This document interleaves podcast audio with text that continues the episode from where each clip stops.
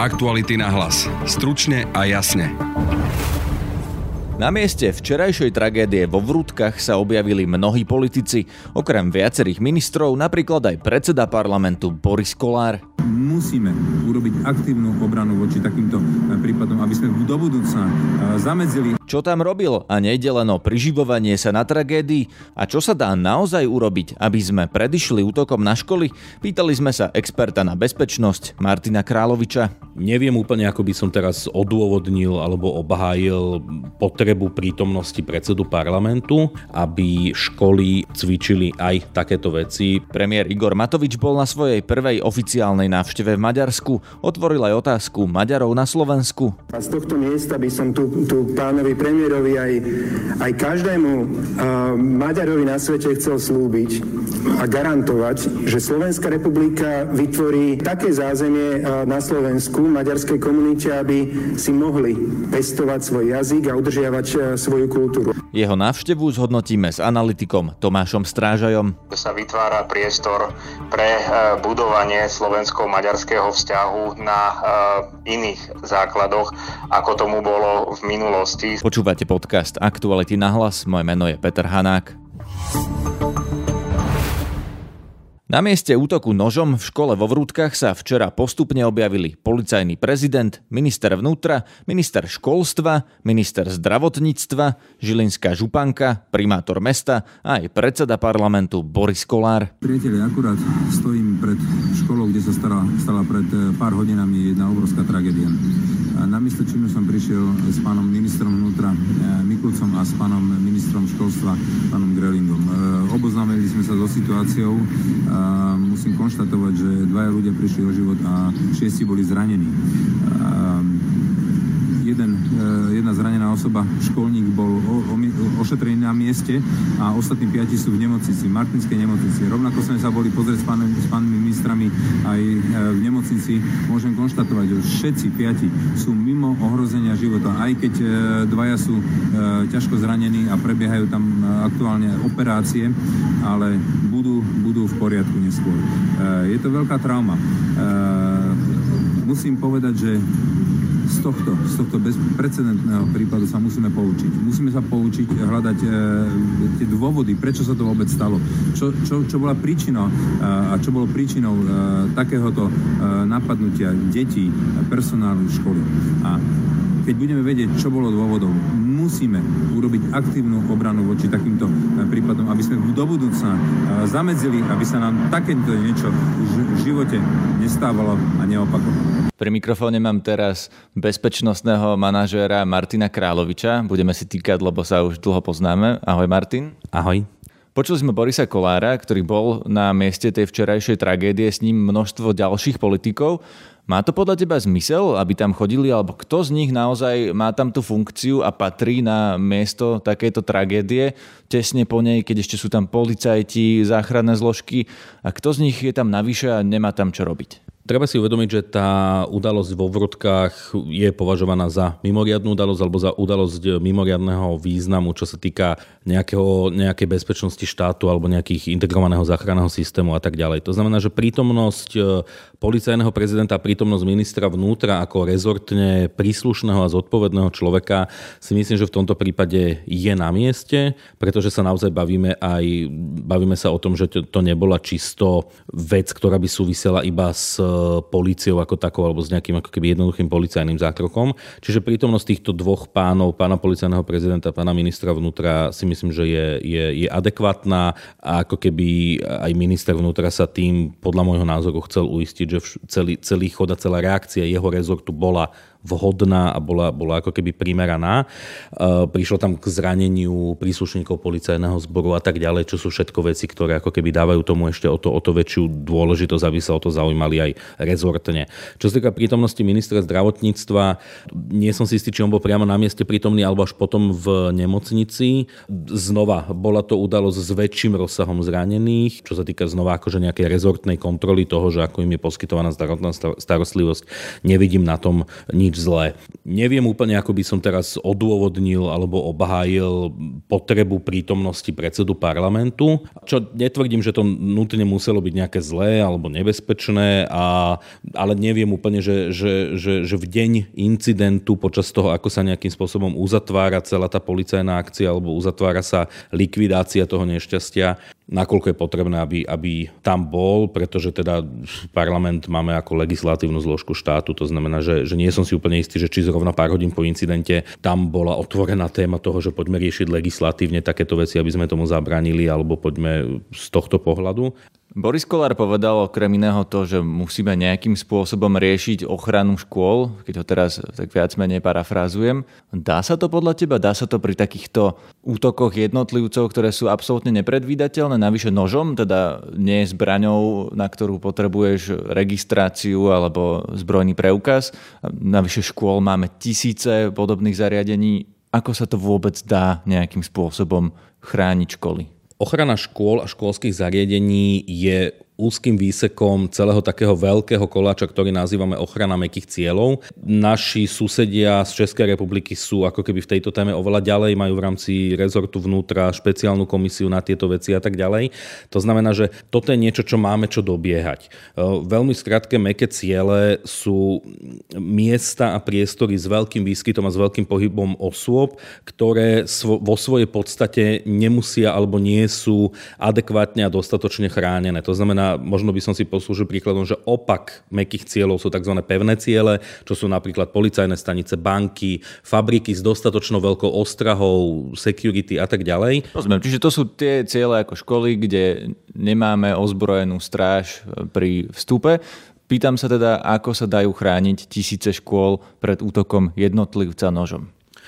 Stratégia ochrany mekých cieľov má, má niekoľko vecí v sebe. V prvom rade je to, je to vyhodnotenie toho celého, ale naozaj, že tému diskusie o ochrane mekých cieľov by som nerad zúžil iba na školy. Ale ak sa bavíme konkrétne o škole, pretože je to veľmi aktuálne, pasívna ochrana je ako keby aj, aj, aj finančne, aj ako keby logicky naj, najvhodnejšia vec. To znamená, že podstatné je, ak už silové e, zložky a, a tajné služby tohto štátu nevedia ako keby dopredu identifikovať nejaký takýto pokus alebo nejaký takýto plánovaný útok, tak v momente, ako k nemu príde, je potrebné ho čím viac ako keby na mieste oddialiť, alebo toho, toho človeka, toho potenciálneho toho páchateľa e, zdržať, aby napáchal čím menej škôd a aby, aby tam bolo čím menej obeti do momentu príchodu e, silových zložiek. To sa dá ako? Je, je niekoľko typov prekážok, ktoré vieme ako keby tomu, tomu, e, tomu páchateľovi dať do cesty. Úplne najhlavnejšie je samozrejme samotný vchod do tej budovy. Hej, tie informácie zo včera hovoria o tom, že ten vchod bol uzamknutý, že tam prišlo, myslím, že k vykopnutiu dverí alebo k rozbitiu skla a tak ďalej. A toto je jedna vec, ktorá zďaleka nie je až taká drahá, aby, aby ten vchod bol oveľa bezpečnejší a oveľa prísnejšie kontrolovaný.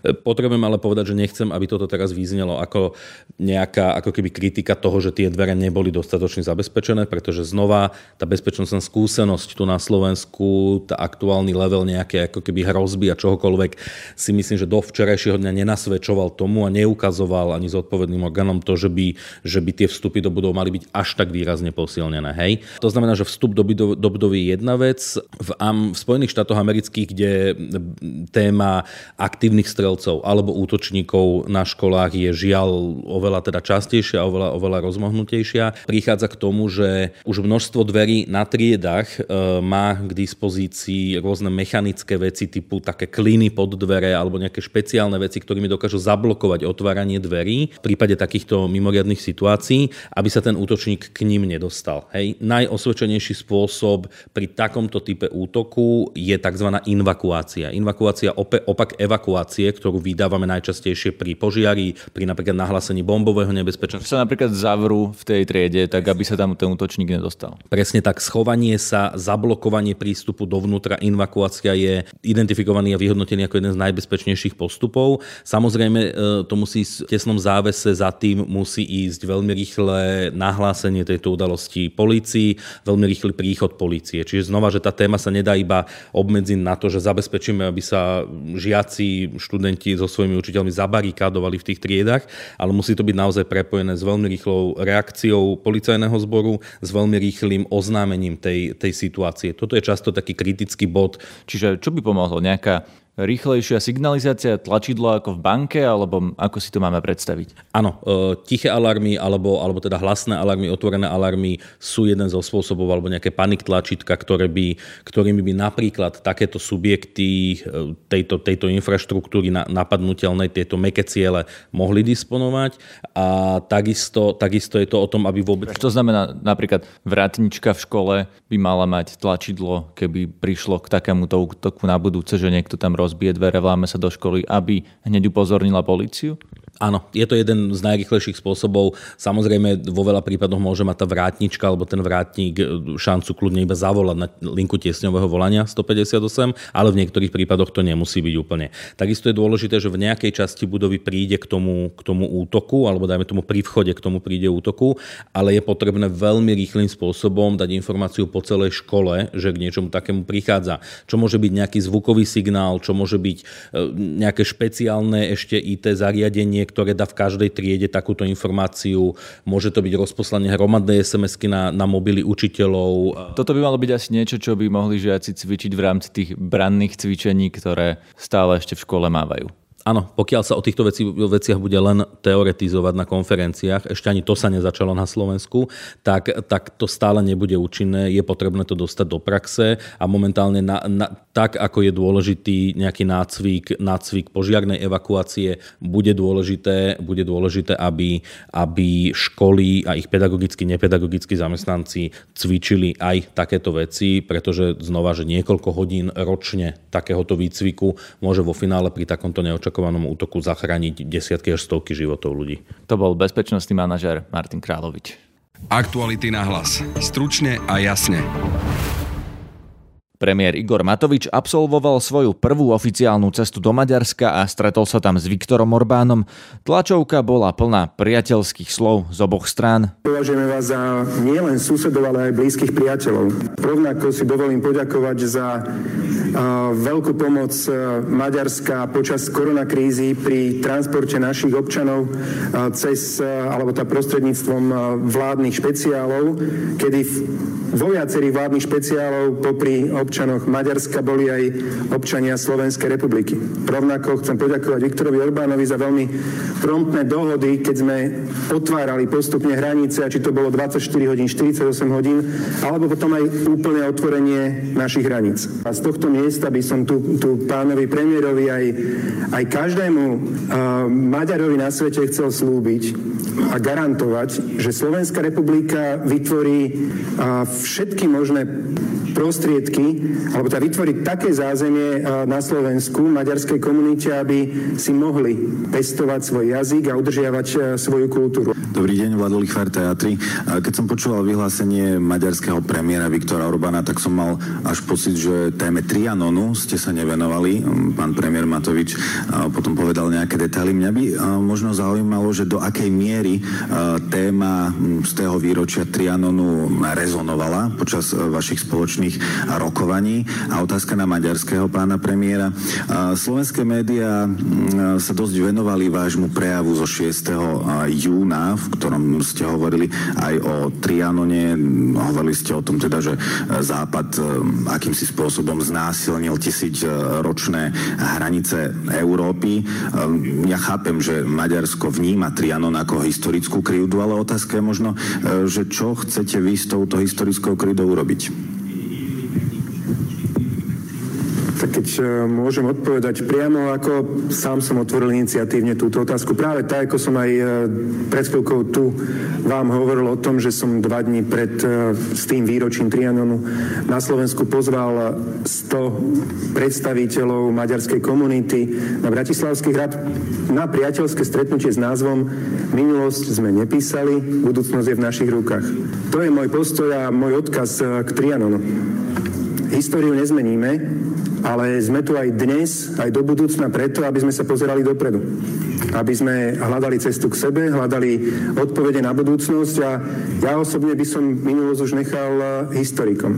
Nech napíšu učebnice, možno ideálne, aby ich písali spoločne maďarskí a slovenskí historici spoločne. Na Trianon reagoval aj maďarský premiér Orbán. Tu je zvuk prekladateľky z maďarčiny priamo z jeho tlačovky. Ja som nespomínal Trianon. Bolo to rokovanie, na ktorom ja som neiniciovala, aby sme o Trianone rozprávali. Ale veľmi sme si cenili tieto gesta, ktoré slovenský premiér poskytol, urobil tie vety, ktoré on povedal, my počujeme tieto vety aj v Budapešti je nemožné, aby sme si o tom to isté mysleli pokiaľ nedokážeme to isté myslieť o tom, tak nemusíme o tom veľa rozprávať a každý si to nejakým spôsobom usporiada v, v sebe a podľa možnosti tak, aby to neprestavovalo nejaké prekážky budúcej spolupráce, ale takým spôsobom, aby napriek tomu, to, čo sa stalo, aby sme mohli naďalej spolupracovať. A práve preto som si myslel, že hovorím, hovoriť musím o budúcnosti. Na linke mám teraz Tomáša Strážaja zo Slovenskej spoločnosti pre zahraničnú politiku, ktorý sleduje aj slovenskú zahraničnú politiku vo vzťahu k Maďarsku. Vítajte. Dobrý deň. Pán Strážaj, na úvod rovno, ako reagujete na tú návštevu Igora Matoviča, na tú tlačovku s Viktorom Orbánom? Čo sú vaše prvé myšlienky, vaše hodnotenie? Hodnotím ju veľmi pozitívne, e, pretože sa mi zdá, že sa vytvára priestor pre e, budovanie slovensko-maďarského vzťahu na e, iných základoch, ako tomu bolo v minulosti. Samozrejme, veľa vecí nás spája, ale aj veľa rozdeluje. Sú to rôzne problematické otázky aj z minulosti.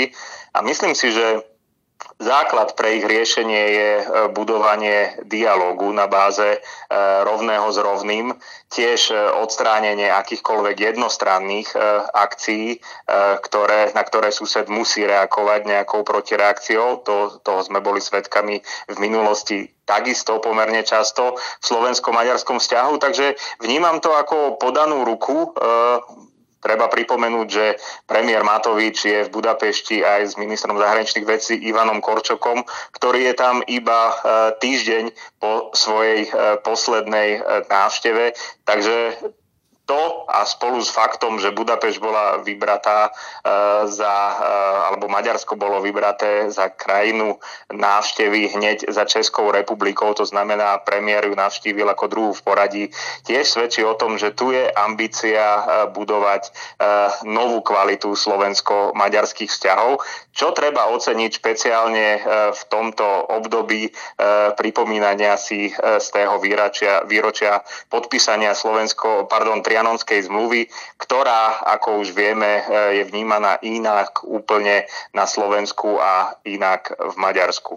K Trianonu sa ešte dostaneme, ale povedzme si predsa len, že či ten signál smerom k Maďarsku, že premiér šiel na druhú oficiálnu návštevu práve tam, čo to vlastne hovorí? Lebo keď tam išla prezidentka Čaputová, tak vedľa Viktora Orbána rečnila, teda ak sa nemýlim, že to bolo na spoločnej tlačovke s Orbánom, rečnila o liberálnej demokracii, o potrebe integrácie v Európskej únii, a Viktor Orbán vieme, že je často kritizovaný, aj teraz je čerstvo kritizovaný z Európskej únie pravidelne za nedodržiavanie tej liberálnej demokracie, ktorá je vlastne základom európskej integrácie. Je takým zlým mužom Európy, ktorý sa často orientuje na Rusko, menej na Európsku úniu, má billboardy alebo mal billboardy proti Európskej únii. Nebolo tam potrebné niečo také, čo spravila prezidentka Čaputová, naozaj nejakým spôsobom sa vymedziť? Nedá sa to teraz čítať ako zaradenie sa Slovenska k týmto zlým mužom Európy? Uh, nemyslím si, že je tomu tak. Každopádne e, pri najmenšom ja vnímam návštevu pani prezidentky a súčasnú návštevu premiéra Matoviča v úplne inom kontexte. Treba e, povedať, že Maďarsko skutočne žije nielen tieto týždne, ale celé mesiace, možno celý rok uh, Trianonom a v tomto kontexte uh, treba chápať návštevu premiéra Matoviča, pretože v podstate ide o symbolické gesto namiesto konfrontácie situácie podávame ruku na spoluprácu a čakáme, že aj druhá strana sa pripojí k tejto spolupráci. To nevylučuje, že v budúcnosti, keď trochu emócie okolo Trianonu opadnú v Maďarsku, tak príde aj, by som povedal v úvodzovkách, na lámanie chleba v ďalších oblastiach a v mnohých problematických oblastiach alebo v oblastiach, kde Slovensko a Maďarsko majú odlišné názory. To sa aj týka uh, možno uh, v určitom kontexte uh, budúcnosti Európskej únie európskej integrácie, ale takisto nevylučujem, alebo naopak si viem veľmi predstaviť spolupôsobenie premiéra Matoviča s ďalšími predstaviteľmi vlády, s pani prezidentkou, možno s predsedom parlamentu odovzdávanie odkazov smerom Viktor, k Viktorovi Orbánovi na rôznych úrovniach s rôznou intenzitou a s rôznym obsahom. Opakujem, túto aktuálnu návštevu vnímam ako proaktívny symbolický krok, e, kde sa nemohli riešiť všetky otázky, ale treba ju vnímať ako symbol v tom dôležitom období, pre Maďars- ktorým momentálne Maďarsko prechádza a v tomto kontexte ju možno vnímať za prelomovú.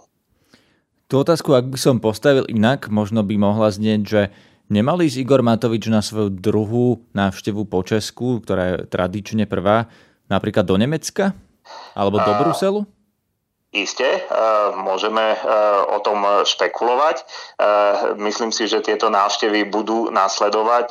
Tu treba trošku do úvahy zobrať aj obmedzenia, ktoré existujú stále na strane niektorých európskych partnerov. Možno tá návšteva mohla smerovať do Polska, tam tiež tie obmedzenia ešte, ešte existujú. Ja to naozaj vnímam v tom kontexte toho trianonského a posttrianonského týždňa, kedy Slovensko si vybralo, alebo vláda vláda si vybrala proaktívny prístup, ktorý e, pomohol e, eliminovať vášne, možno, e, ktoré by mohli byť vzbudené alebo prebudené nejakým nepremysleným prístupom, alebo kedy by sme len reagovali z Bratislavy na stanoviska možno niektorých vybraných maďarských politikov týkajúcich sa Trianonu. Myslím si, že takýto prístup treba hodnotiť pozitívne a má väčšiu, e, väčší dosah, väčšiu pridanú hodnotu pre Slovensko ako len reagovanie zo strany Bratislavy. Takže tá návšteva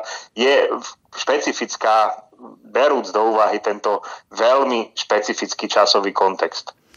Aby sme sa teda vrátili k tomu Trianonu, tak e, ako to vnímate v kontexte toho, že Igor Matovič ešte minulý týždeň použil pomerne ostré slova, keď e, o SMK povedal, že mu do podanej ruky napluli, keď priniesli svoje požiadavky na neho na to priateľské stretnutie, na, ktorých, na ktoré ich pozval.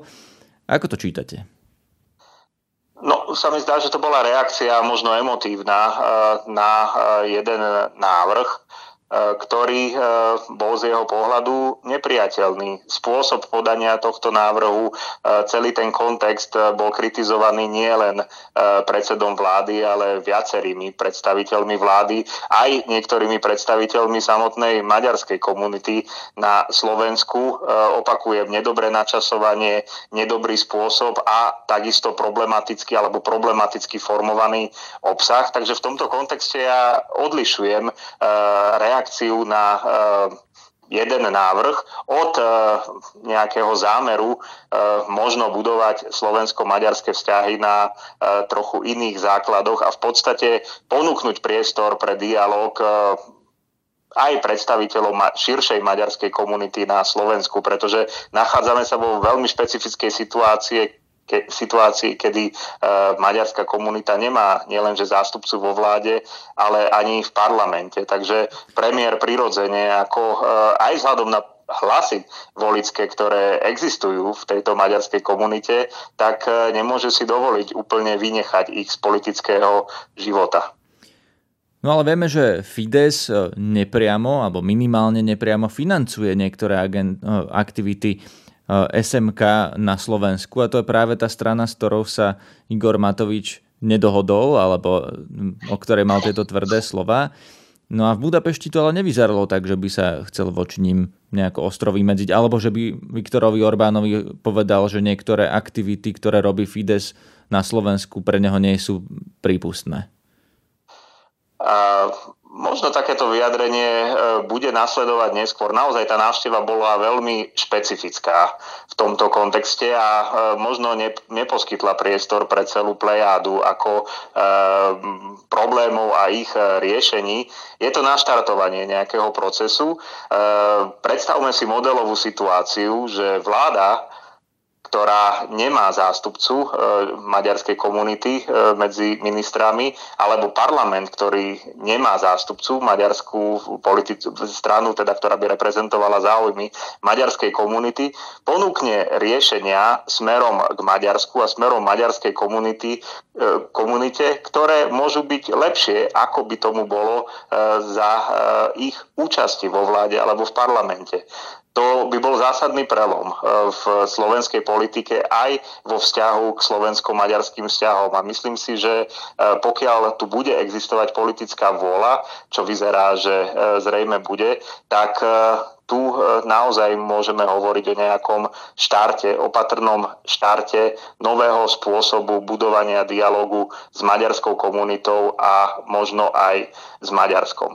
To neznamená, že by sa vo vzťahu k Maďarsku opomínali témy, ktoré sú problematické, tie treba riešiť a pokiaľ ich riešenie nie je na programe dňa, tak ich treba spomínať a nastolovať, nie zahrňať pod koberec ale e, myslím si, že e, k takémuto procesu treba urobiť nejaký symbolický úvod a ten e, urobený bol, pretože tá návšteva sa konala vo veľmi senzitívnom období pre Maďarov a nie je to prvá návšteva, veď minister Korčok bol na návšteve Budapešti zhruba pred týždňom. Takže možno tento širší kontext by mohol byť tiež zaujímavý. Ja by som do toho kontextu dosadil ešte jednu informáciu, že Igor Matovič na tú návštevu do Budapešti zobral napríklad Gabora Grendela, ktorý je takým ako keby predstaviteľom maďarskej menšiny v strane Olano, je to podpredseda parlamentu. Myslíte, že ho tam zobral, pretože chcel Viktorovi Orbánovi a maďarskej vláde ukázať, že zastúpenie Maďarov nejaké v tom parlamente je a nemusí to byť len SMK alebo Most Hit? Uh, tak, ja som tak uh, Gábor Grendel je jednotlivec, takže ja som skôr hovoril o politickej reprezentácii v zmysle nejakej politickej strany alebo hnutia. A to naozaj v parlamente nie je momentálne ani vo vláde. E, isté, že e, toto tiež má výraznú symbolickú úlohu, ale pokiaľ by to bolo všetko len na pleciach Gábora Grendela, tak si nemyslím, že by e, tu bol nejaký želateľný výsledok. E, skôr sa mi zdá, že e, veľmi umne sa tu postupuje e, smerom k otvárania sa eh, k maďarskej komunity na Slovensku a uvedomenia si, že problémy sú riešiteľné, že majú riešenia, pokiaľ existuje politická vôľa. Ale samozrejme eh, tie eh, problémy, ktoré zaťažujú slovensko-maďarské vzťahy, teraz vzťahy medzi Slovenskou a Maďarskom, tak nie sú riešiteľné lusknutím prsta, ale vyžadujú si dlhodobejší proces a spoluprácu obidvoch partnerov. Takže sme možno niekde na začiatku. E, sú tu pekné symbolické gestá, ale na konkrétne výsledky si budeme musieť ešte počkať. Na dnešnom podcaste sa podielala Tatiana Škultétiová. Počúvajte aj naše nové podcasty. Včera sme na Spotify a na webe Noise.sk predstavili nový ekologický podcast Ekokast. V premiérovej časti sa dozviete veľa o živote, ale najmä smrti hmyzu. Cez víkend vyjde druhá časť nášho ďalšieho nového projektu, podcastu Múzeum. Tento raz sa pozrieme na výstavu o Milanovi Rastislavovi Štefánikovi a zaručene sa o ňom dozviete zaujímavosti, ktoré ste ani netušili. Tu je krátka ukážka. On bol aj plešatý, ale on napríklad, teraz poznáme ten taký ostré rysy, rezaný, oholený v čiapke, ale on väčšinu života nosil taký zarastený, že dnešným hipsterom by ako dosť vyhovoval ako jeho zjav. Štefánik vlastne precestoval celý svet, bol na všetkých kontinentov okrem Antarktídy. Štefánik bol väčšinu života v dlhoch. Mal viacero žien, mnohé sa medzi sebou nepoznali, niekedy boli aj v rovnakom čase čase. Naše nové podcasty nájdete na Spotify v kanáli Podcasty Aktuality.sk. Podcast Múzeum bude aj na webe Aktuality.sk. Pekný víkend vám želá Peter Hanák. Aktuality na hlas. Stručne a jasne.